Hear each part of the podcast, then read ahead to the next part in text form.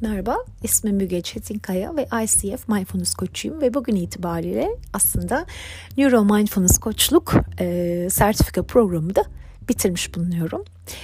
Geçen hafta biraz introsepsiyondan bahsetmiştim. E, bu hafta da o konudan devam edeceğim son olarak e, ve web sitemde e, bu konuyu hisleri hissetmek başlığı e, altında blog yazısı olarak da paylaşmıştım.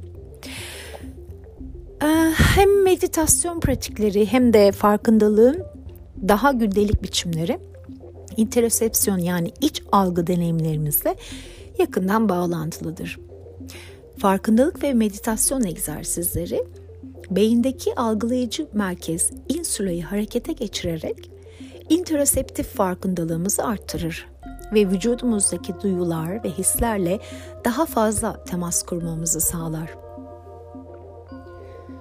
Örneğin mindfulness meditasyonu bedensel duyumlarla onları açıklamak için kullanılan duygular arasındaki arayüzü güçlendirir.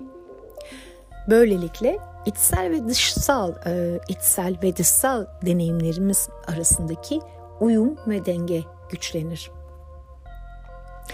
Meditasyon pratikleri ve yoganın etkileri farkındalıktaki değişimin kanıtı gibidir.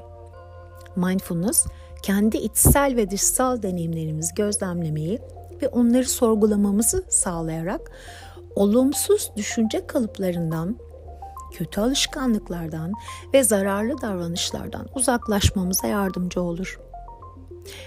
Bu bedenin ve zihnin işleyişini daha iyi anlamada kök salan intersepsiyon süreciyle yakından bağlantılıdır. Yapılan araştırmalarda 121 otistik yetişkinin 3 aylık bir interseptif eğitim programından sonra belirgin şekilde daha düşük kaygı düzeyleri yaşadığı bulunmuştur. Diğer araştırmalar farkındalık ve intersepsiyon arasındaki ilişkiye dokunmanın istek, bağımlılık, duygusal düzenleme, stres ve esneklikle mücadele etmek için kullanabileceğini göstermiştir. Esneklik derken burada e, zihinsel esnekliğimizden bahsediyoruz.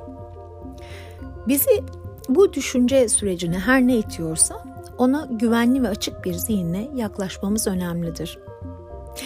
Intersepsiyon, görme, işitme, tat alma, dokunma ve koku alma gibi dışa dönük duygulardan daha az bilinir. Ancak sağlığımız için çok büyük sonuçları vardır bilim adamları algılayıcı sinyallere karşı duyarlılığımızın, duygularımızı düzenleme kapasitemizi ve daha sonra kaygı ve depresyon gibi zihinsel sağlık sorunlarına duyarlılığımızı belirleyeceğini göstermiştir. Şimdilik bu kadar. Tekrar görüşmek üzere.